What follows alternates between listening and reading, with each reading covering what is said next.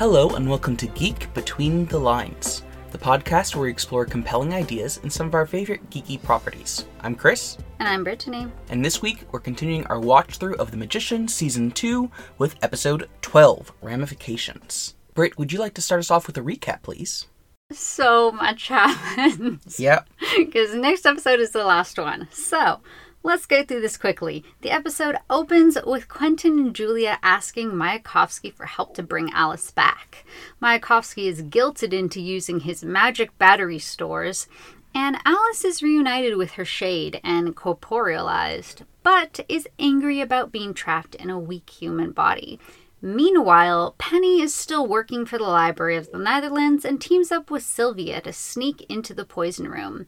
Sylvia wants to read her own book. Though, when she does, she discovers that she dies in the poison room and tells Penny to go because he'll die too if he helps her. Penny travels back to Brakebills to deliver the book on how to kill gods to Kady before collapsing. The book is just what they need to destroy Reynard, and after Reynard killed Senator Gaines' wife, Gaines forces Kady to kill him and collect his power into a single bullet. Using Gaines' info about his angry obsession with Our Lady Underground, Kady and Julia lay a trap, and Reynard shows up. But before Julia shoots him, Persephone actually shows up herself, warning Julia that there are consequences for killing a god and asking her to spare her son's life. Julia decides to let Persephone deal with Reynard, and Kady is livid about it. In thanks for sparing Reynard's life, Persephone sends Julia's shade back up to her. Back in the Fillory side of things, Margo is still in the fairy realm trying to get Fen back. Tons of Fillorians are still rats, and Josh now becomes the interim High King since he's the only Earthling left there. Things don't go well when S from Lorius shows up at the castle and starts killing people after learning his father was turned into a rat, and Josh escapes to the fairy realm as well. Meanwhile, banished Eliot is trying to get back to Fillory and works with Quentin to find the grandfather clock the Chatwins first used. They track it down in the collection of a Fillory fanatic who turns out to be Umber, the other god of Fillory. Umber explains that he is order and his brother Ember is chaos, which is why Fillory is out of balance, as Ember is growing bored and entertaining himself with wreaking havoc on the planet. Eliot finally convinces Umber to let them have the clock portal so that they can try to save Fillory, and the episode ends as they are ready to go through the clock. Yeah, so quite a bit happens. Oh let's uh let's get into it. what are your magic moments from this episode? Obviously, with the return of Mayakovsky, everything is always going to be hilarious. His quote, with one morning fart, I release more magic than Henry Fogg has his entire life. Excellent.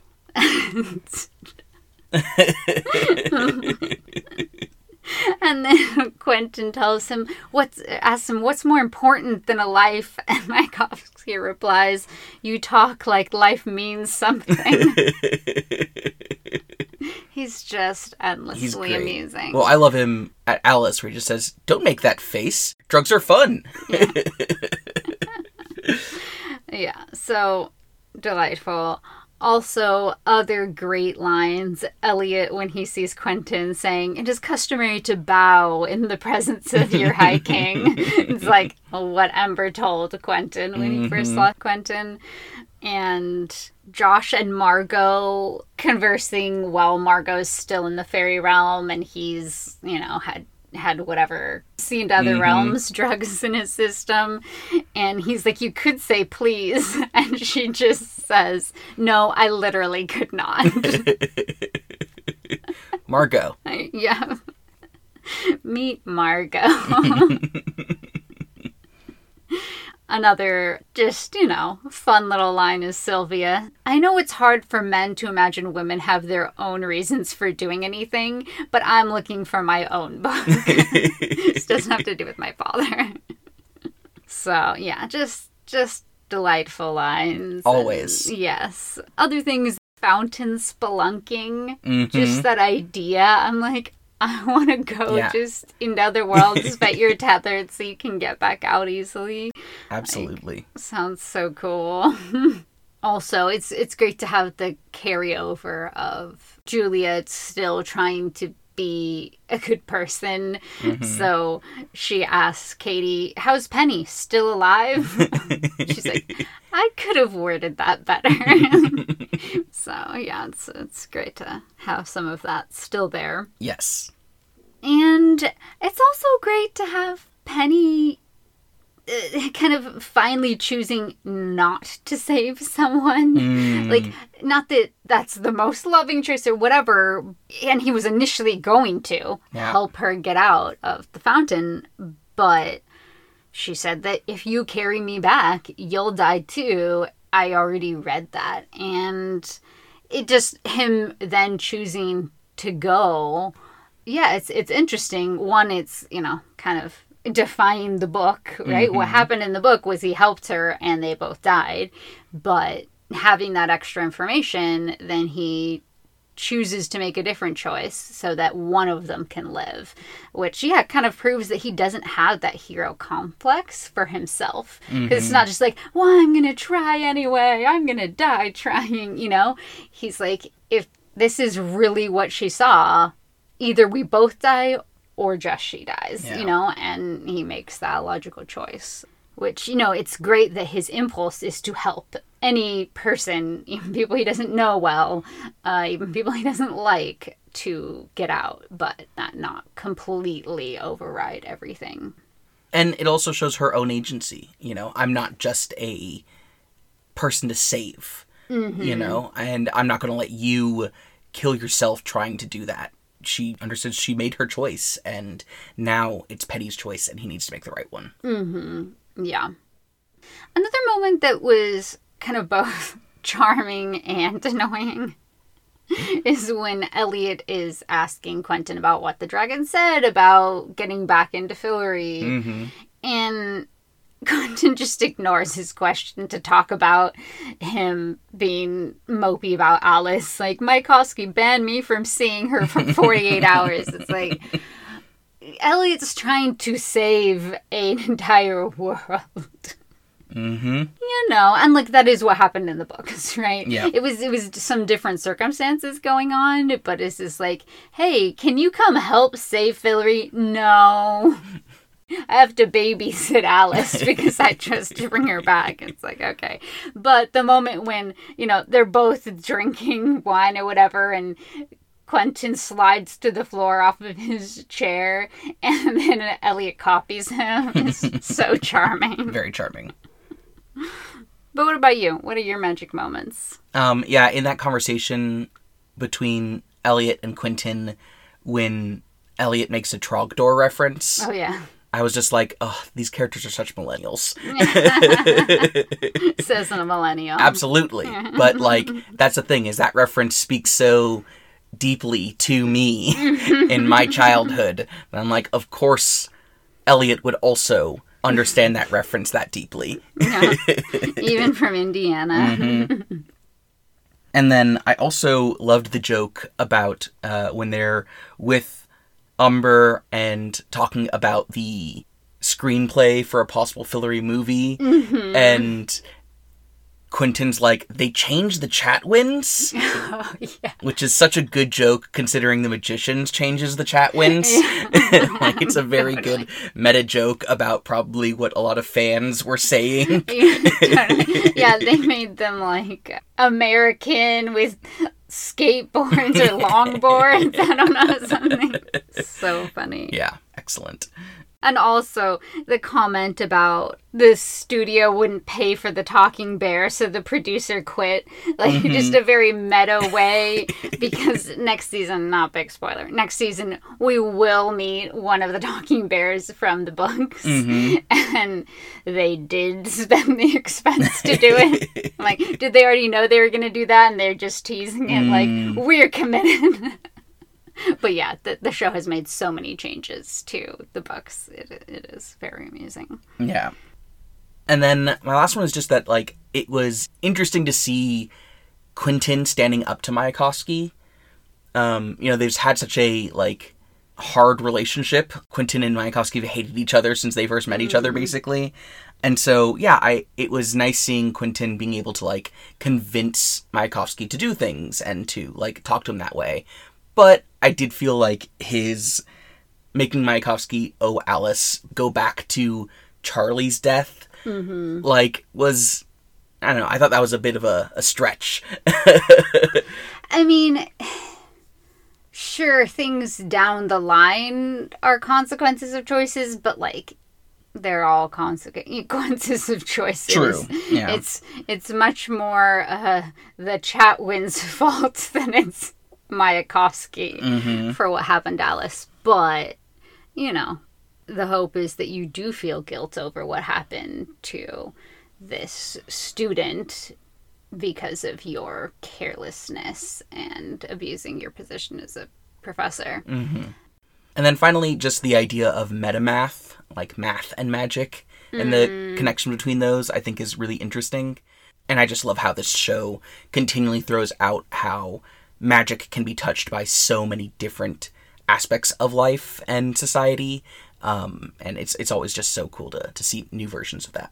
Mm-hmm. Mm-hmm. Yeah.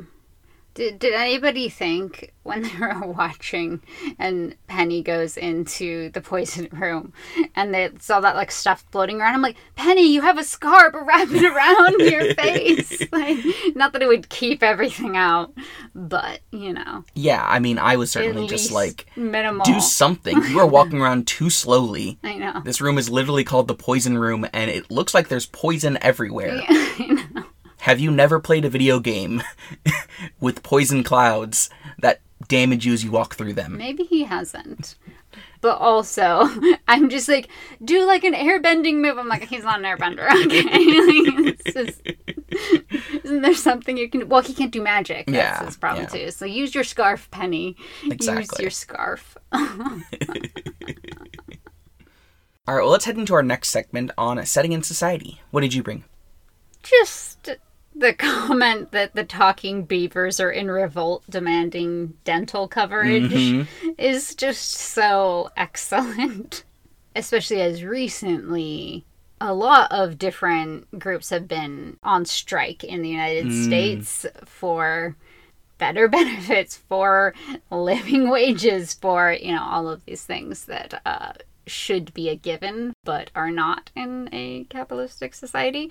So, uh, yeah, it's just great and amusing that in this case it's beavers that want dental care. Yes, very good. And you know, also just like how quickly Josh says, like, yeah, give him dental coverage. Like, Josh clearly, even if he's not equipped to be thrust into this role as king, uh, especially during all of this chaos, but he's automatically more generous and compassionate and just like, sure.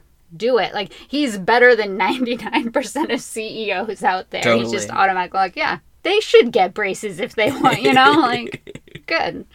Um, which is, yeah, nice to see and funny. Also, I think it's fun the comment from Umber about Jane Chatwin being the Watcher Woman, saying anyone who's always wearing a hood is obviously a character you've already met before. So, like, commenting on stories and some of the ways that stories use names or lack of names and things like that to signal to their audience what things mean. Like, I found that really interesting uh, when I was at university and did some biblical studies, like with saying named characters like you can't be the named characters. So for the parable about lazarus and the rich man you can't be lazarus. You can't be the sympathetic person here. The only one you can be is the rich person because that's not the named character. Um, so yeah just interesting things like that i, I find like oh Mm, absolutely, yeah, that's fascinating. and kind of for the the setting of the magicians as well again it's just really cool to see josh's herbalist magic and how mm-hmm. different it is i mean i wouldn't really want that magic. I'm not really into altered states of the brain and and stuff like that personally. But it yeah, it's just cool to see how he uses the drugs to knock out the other, you know, the the Lorians who are hostile and killing people and you know how yeah, they're just able to do different things with their magic, uh, Mm-hmm. with the natural magic. And then the last thing that I was really thinking about is kind of Alice when she's brought back into her body. She calls it, I think, an oily cage. Mm-hmm. Like, she has so much disdain for her body and how weak it is and how confining it is. All of the knowledge that she was able to hold before and have now it's like fading and yeah, I just I thought it was interesting as she's looking at herself, her reflection in the mirror with this this very like disconnected feel. That's what I got from it. Of feeling like she's different than this or more than this or whatnot. Um and so yeah, I was just kind of thinking about if there could be some parallels to body dysmorphia, if there could be some parallels to um disabilities, uh, especially ones that aren't seen, you know, like I suffer with. Sometimes it can make you feel quite estranged from your own body because your body might look a certain way, but it feels a completely different way, or um, you can feel betrayed by your body. Like, why does it hate me? um, and so, the yeah, the way that she's looking at herself or like yeah i don't feel comfortable in this body this body doesn't feel like me i'm not this i, I don't think that they're really going there as we continue on with the series but those were just like little things that came to my mind when i was watching Yeah, absolutely. Very interesting. what about you what are the setting and society elements you were thinking about I found it really interesting to see how Julia was like feeling good with a shade, but not her shade. Mm. And I wonder if that like feels different at all to have someone else's shade inside of you.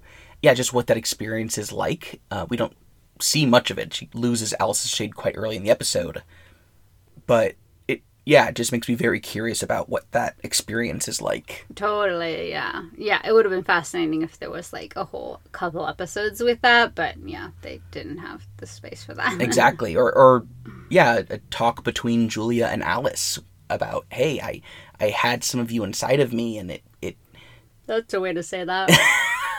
made me uh made me understand you in new ways or, or something i just would find fascinating i also frankly would have loved to seen the first time that julia meets mayakovsky which we unfortunately don't because that must have been delightful right? I'm sure that he would love her. hmm absolutely The only student he's ever liked would be Julia.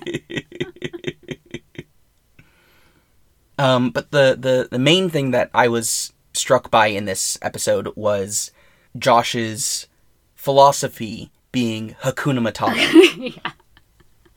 What a wonderful phrase. so this is a Swahili phrase that can mean like no troubles or, as the song says, no worries.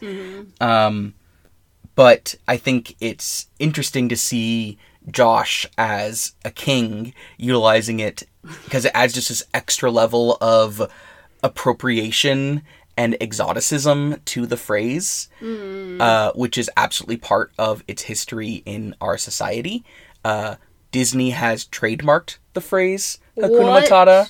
Uh, oh no! Right? Of Um, course they have. Oh, Exactly. And so there are petitions and you can't trademark someone else's language. Yes. Oh my god! exactly. Whoever approved that, I mean, it's it's terrible to even apply for the trademark and then oh, that reminds me. Remember when Kim Kardashian was trying to trademark kimono? Mhm. Like, oh my god, just get out of here. I just can't. I can't deal with you people.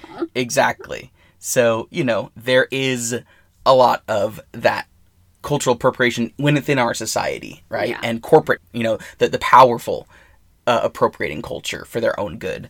And here we see Josh now as a high king in his first act to appropriate a culture that and, and a term that he doesn't really understand. Mm-hmm. Um, all he kind of sees is it as an excuse to kind of allow him to have a hedonistic court, like one where he focuses on his pleasure, and that's about it.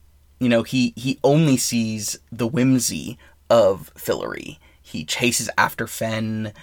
You know, when he's high and he sees her, he you know, and, and he realizes, oh yeah, I guess Hakuna Matata doesn't work. You know, like he he doesn't take things seriously.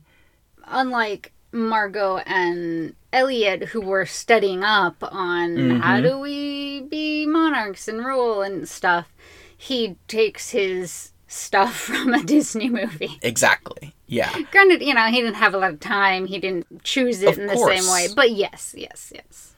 Um, so yeah, I just I found that particularly interesting because yeah, Josh is still seeing Fillory itself as kind of a kid's book, you know, a, a, a magical, whimsical place that he ties into this other kid's song that he thinks of, and neither of them is he giving actual seriousness to, actual knowledge of, trying to, to understand within its own context really just utilizing them for what he wants and what he sees. And yeah, I just thought that was a obviously a joke that was easily identifiable, but also uh, had some some deeper meaning too. Yeah, yeah.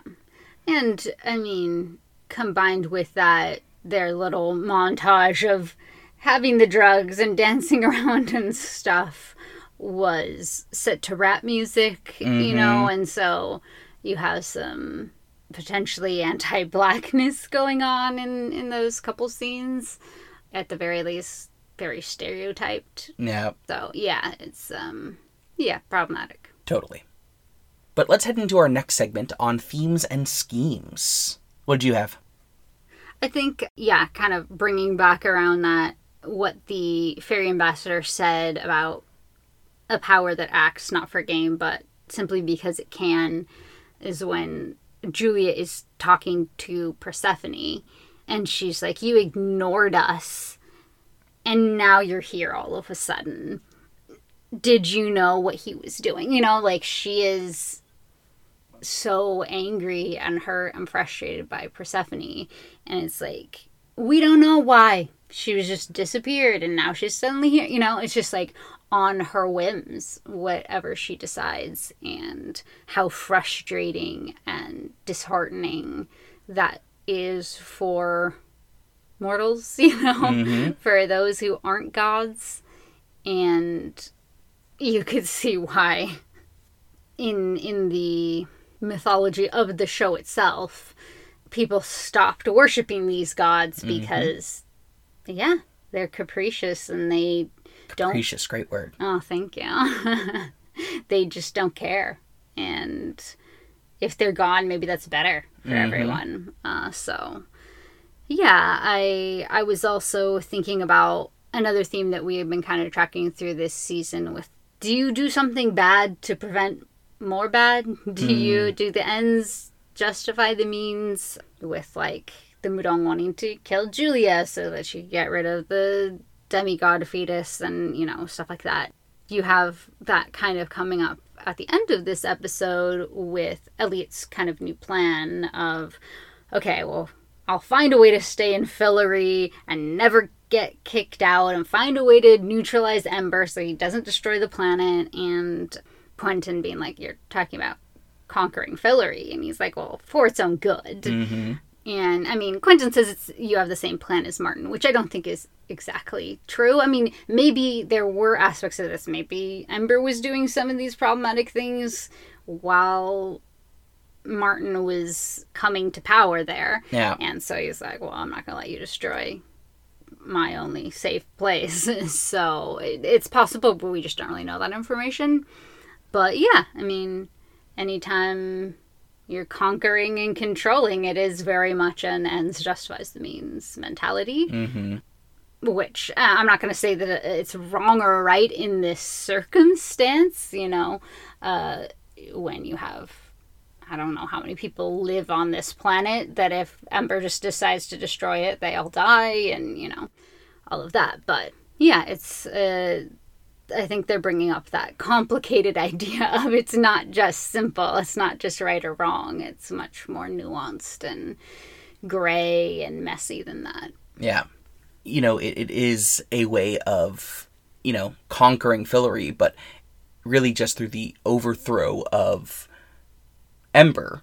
Mm-hmm. And Ember is showing that he is not a good steward of Fillory. Mm-hmm. And so, yeah. It's a coup it's- it's- in a way. yeah. But it's also not his planet, you know? Mhm. Yeah. And you if you're going to destroy a god of this planet, well, that god has a long history with all of the people of the planet and their histories and their myths and their practices and, you know, culture and everything. And so, what does destroying that god do? And, you know, it, it brings up a lot of questions. Absolutely. Yeah. And then the last one that I was really thinking about is kind of about fate versus agency Hmm. through the lens of the library. Mm-hmm. Because, as we know, the library has all the books that were ever written, all the books that were never written, and every all the books of every person that's ever lived. And Sylvia says that the order thinks that once your book is written, your fate is sealed. But I saw them res- reshelve your book 39 times. So since time loops exist, she says she's team Sarah Connor, no fate but what we make. Um, which I had to look up because I've never seen seen Terminator? movies. Yes. I got it. yeah, I, I knew they were referencing something along those lines, but I'm like, mm. And so yeah, I think it's it's a really interesting idea that they're bringing up here, and including with the mysterious phenomenon of all of these books ending in blank pages. Great blank spot. You know, what is this, Yeah. and and how does this coincide with people making choices? I mean, Penny here proves that that she says you help me you die like that's what was written in her book of what happened yet she was able to make a choice to give information to penny and then he was able to make a choice Yeah. that made her book then end differently uh, of them not dying together her dying alone and so just it's it's yeah a really interesting concept that they're bringing up but that i really like especially since the library is so important in the world of the magicians Mm-hmm. and um yeah with this time loop like we were talking about in the underworld. Like the underworld the underworld doesn't exactly know how to deal with these time loops or it doesn't deal great with them or you know and there's a lot of questions. And so yeah when you're able to break linear time when you're able to change different things then i mean the neitherlands stands outside of time in in a lot of ways not mm-hmm. completely but in a lot of ways. And them making the fate aspect not just be the fate aspect rather characters are making meaningful choices that are affecting things Yeah, and I mean, you could even connect that with Eliot not just accepting that he can't go back to Fillory, that he's not welcome in Fillory. Him saying, "No, I'm going to do something. I'm going to help. I'm going to fix things.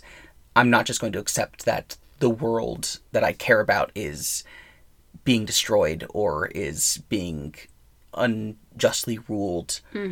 Uh, you know, which is very different from the librarians who say, okay, well, this great spot is coming, but we're not going to do anything about it. Mm hmm. Mm hmm. Yeah definitely what about you what were the themes and schemes you were thinking about Yeah, the main one that I saw in this episode was the idea of trying to be a good person. In the conversation between Reynard and Gaines, when Reynard asks Gaines, like, what are you going to do? Are you just going to keep trying to be a good person as if there is such a thing?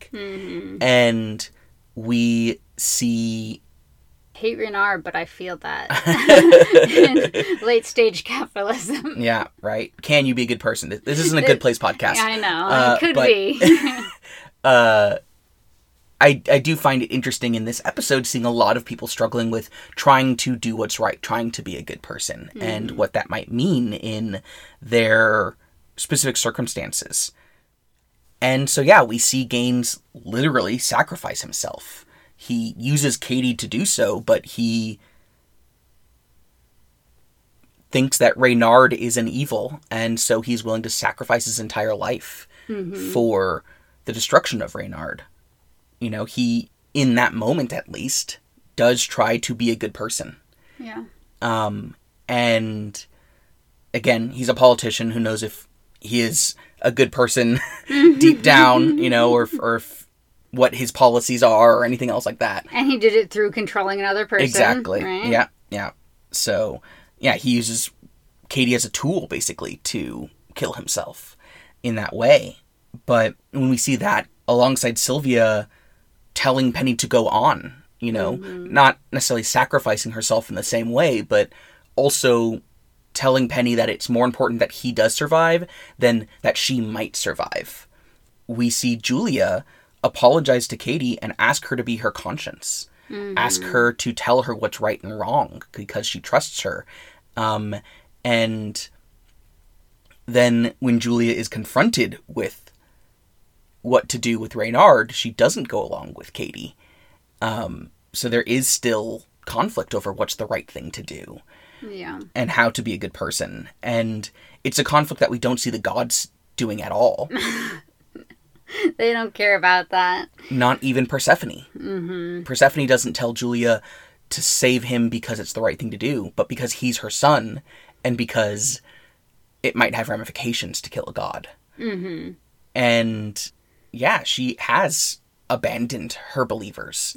Um, so yeah, I find this this kind of idea of wanting to be a good person very very interesting in this episode, especially yeah, as we're gearing up to the end of a season, big things are coming, and characters are trying to do what's right, and what that might mean to them uh, isn't always clear, but they're at least attempting to.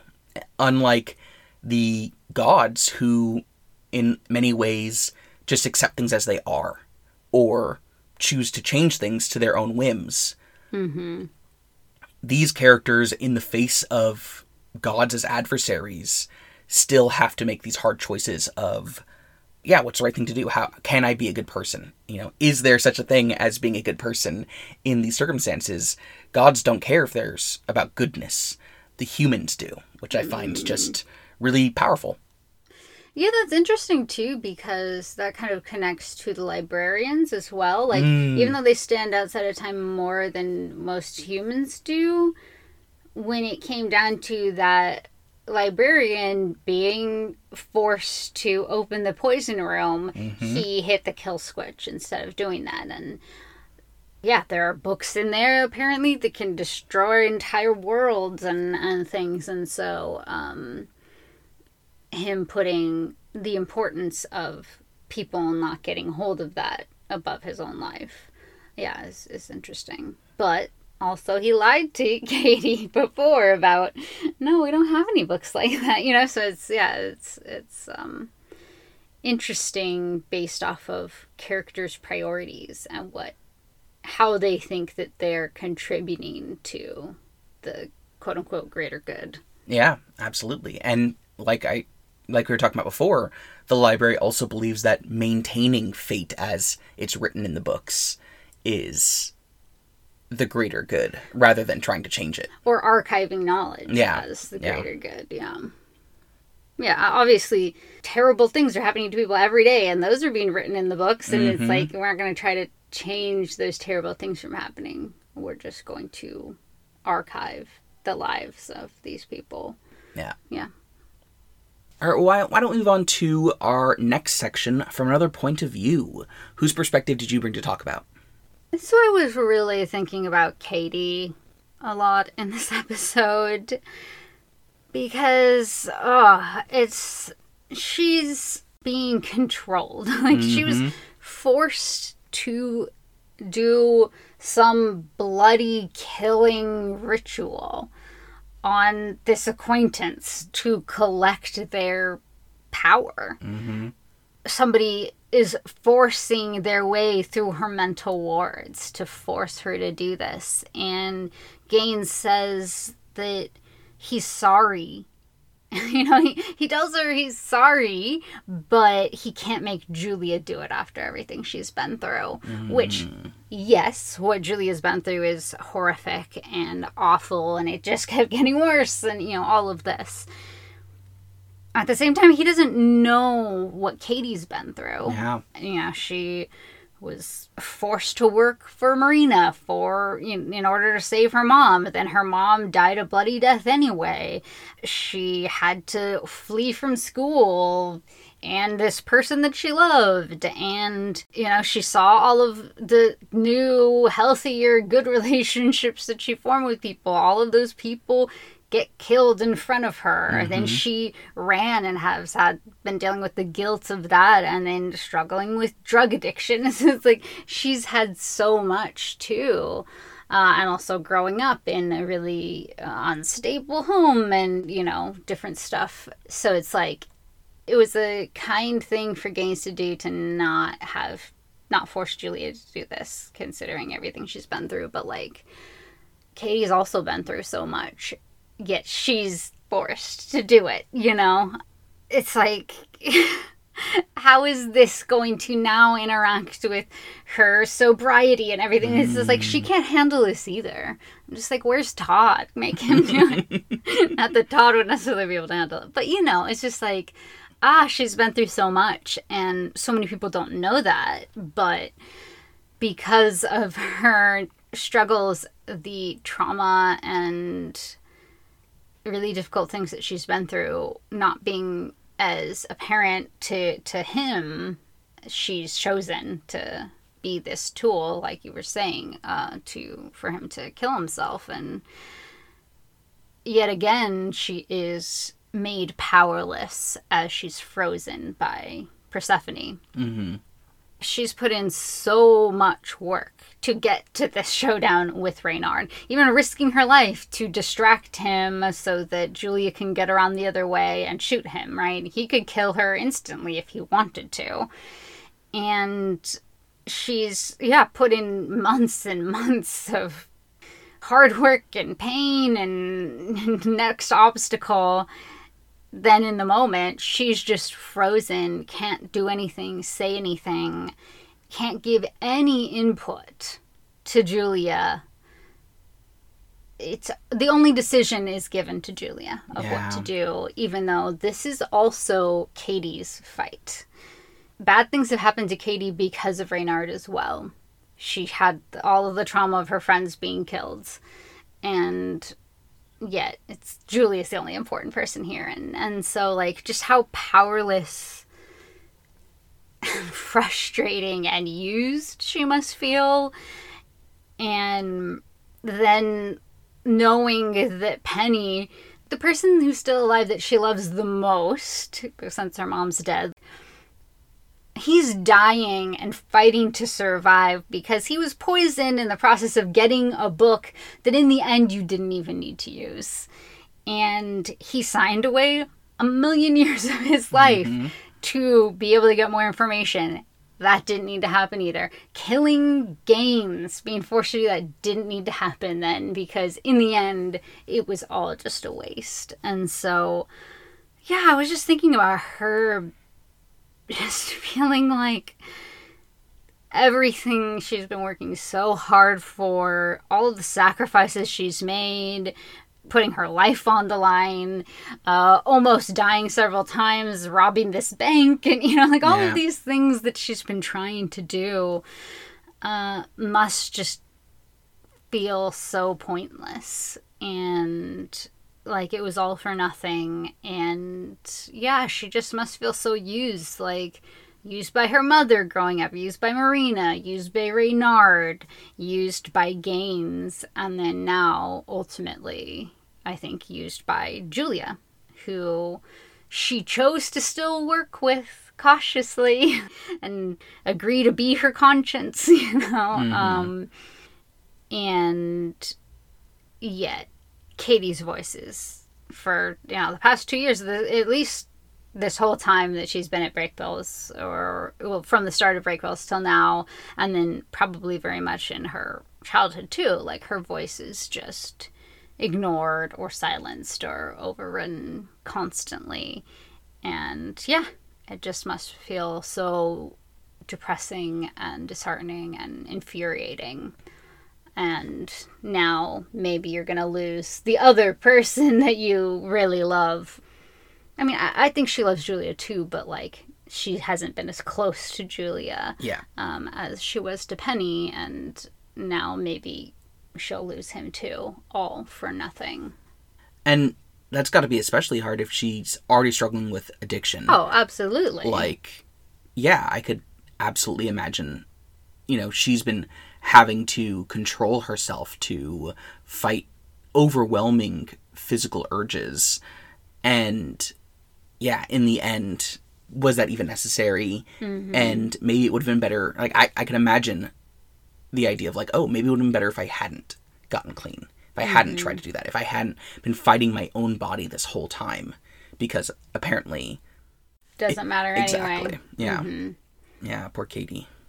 Kady is so often sidelined, Yep. and it's interesting to look at her as being sidelined as a character, not just in the plot, but within the actions of the char- other characters towards her. Totally. Poor, poor, poor Kady. hmm But what about you? Whose POV were you thinking about? I was thinking about Eliot, Great. I'm always thinking about Eliot. um, and in particular, Eliot's determination to return to Fillory. Um, because I, I, I find the scenes where he's talking about that with Quentin as really, really insightful and illuminating for his character. totally. uh, just some amazing Eliot character moments. You know, uh, first, I mean, we see him pissed at Quentin for losing the button, but then like just seeing Alice makes him immediately be more understanding. Um, Yeah, I mean, he's very much a person that's not going to like berate the person for doing it. He's just like, okay, well, then what's the next? You know, like, let- absolutely, we just need to find the solution. yeah. But I also think that he is someone who, like, when he sees the idea of someone coming back to life, especially someone that you care that much for, like he I think is more understanding of that because he's also had really strong important relationships to him, like with Margo and with Mike. Yeah. I just I, I, I see that in him. And he's emotionally involved. He can hold both sympathy and resentment Yes. for, towards a person at the same time. True. But I, I love his description of why he wants to find his way back to Fillory because his adventure has just started. Mm. Right? That the adventure doesn't just end at the end of a book like it does for the, the Chatwins, but that for him, he is just having a family that's expanding in multiple ways, and he is just starting to get the hang of being a king and make decisions for his kingdom, um, as well as for those who's close to. You know, his whole life has become his life in Fillory. Yeah. And for him to, you know, earlier in the season be torn in two directions with his golem and trying to live both lives and ultimately choosing his life in Fillory to live 100% there to try to do everything he can as a good king there for it to then be taken from him is just so crushing Mm-hmm. because by this point he does see that as his life and he's not willing or okay to just have that end Mm-hmm. or to be separated from it he's not you know he says that he's not ready to walk away from from his life or from Fillory you know and i think that that's also true of his relationships. He wants to fix or save those relationships or the people in them. He wants to save fen he wants to fix his relationship with margo. You know i think that these are things that are also on his mind when he's saying he wants to he's not going to give up on Fillory. It's also he's not going to give up on the people in Fillory that he cares about or the people as a whole who i think he has you know if not personal care for at least a care for the idea of as and, and responsibility for. Well, yeah, I mean, if he doesn't return and go through with this marriage, mm-hmm. then even if Ember, even if Ember doesn't destroy Fillory, all of the Fillorians very well might go to war, might, you know, have death, the bloodshed, torture, you know, like all of the things that happen in war, right? Yeah. And that's just a, a, the smaller piece of and ember might just destroy the entire planet Mhm. and like you know yeah him him pleading with umber to help Yeah. and then when he's like if you won't then at least let us try yeah which is really powerful he's like this god god with all of the power over this world like won't Cares- do anything Yeah, it cares so little that he only wants to make a new world. He wants to start over as if it's just a project, you know, something that that is meaningless and it has so much meaning for Eliot. yeah You know, Quentin was the one who loved Fillory, loved the idea of Fillory at the beginning of the series.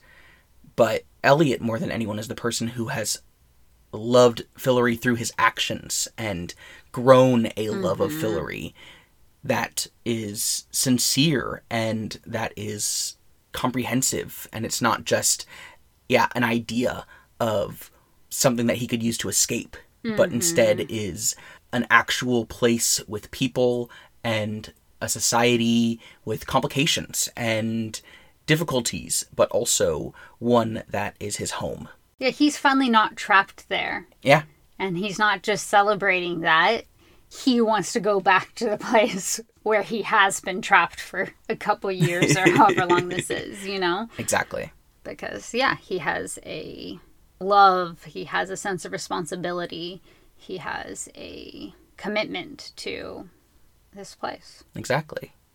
And so, with all that in mind, like, when I think about how at the beginning of the episode, Eliot says that he thinks that he's a fuck up, yeah. I'm just so sad for him. Eliot, no. Because he's doing so much. He's done so well considering his position and his experience and knowledge.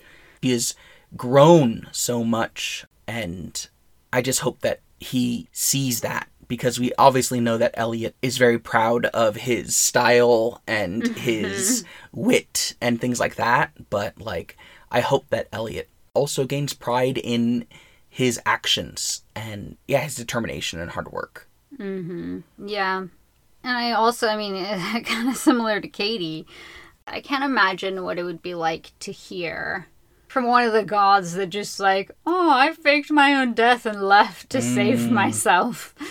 That, oh, no, like, you weren't meant to fix Fillory. I know. You were meant to entertain because Eliot has been trying so hard. He's saved all the people from starvation. He's averted a war. You know, he's been doing all of these things, trying to be in this marriage that's very difficult and uncomfortable for him. Like, trying to, okay, do the right thing, not execute this person, trying to gain insights from the Foo Fighters, trying to accept and meet the unwanted challenge of potentially being a father. You know, like mm. he's trying so hard in all of these ways, and so much of his life in, in Fillory, and even before when they were, you know, trying to defeat the beast. And then to hear, like, oh no, you're supposed to be entertaining. Clearly, you bored Ember so much that he kicked you out. Yeah. You weren't entertaining enough. You were trying to help the society too much. You weren't going on adventures and quests. You're just trying to solve problems. Yeah. So frustrating. Yeah, I would be livid. Absolutely. Yeah. And so yeah, we have a, a really interesting place to to head into the last episode mm-hmm. where yeah, I think that that we are and the characters are understandably livid at the gods and Ember in particular in Fillory. And so yeah, we'll have to see see what happens then. Mm-hmm. So for our last section on this episode, what do you think about the title of the episode Ramifications? Yeah, yeah, I I like it. I like it because, you know, they're rams, so it's a pun. Oh yeah, I didn't even pick that up. Oh, yeah, good. so so it's a pun and it's like, yeah, there's a, a lot of ramifications. They're all coming up. We're down to the wire of everything that's going to happen in this season. And yeah, there's been a lot of ramifications. And I think a lot of the, the season has had a running theme of consequences and ramifications for actions and choices. So yeah, I like it. Yeah, me too. And then yeah, when you can when you can combine that with a pun, great. That, that's the magicians. Mm-hmm. okay, well, what's happening next time on the magicians? So we're gonna finish up this season with episode 13. We have brought you little cakes, where we have the return of Margo with a new fashion accessory. Ooh. All right. Well, thank you all so much for listening to this week's episode of Geek Between the Lines. You can find links to our website, our social media, and our Patreon in the episode description. And we hope that you'll join us on Patreon so that you can be a part of our monthly Zoom meetings. We want to thank Kimberly Kuniko at Lacelit for designing our logo. You can find her designs at lacelit.com, Instagram, or Patreon. Thanks again for listening, and we'll see you next week. Until then, geek, Geek out. out.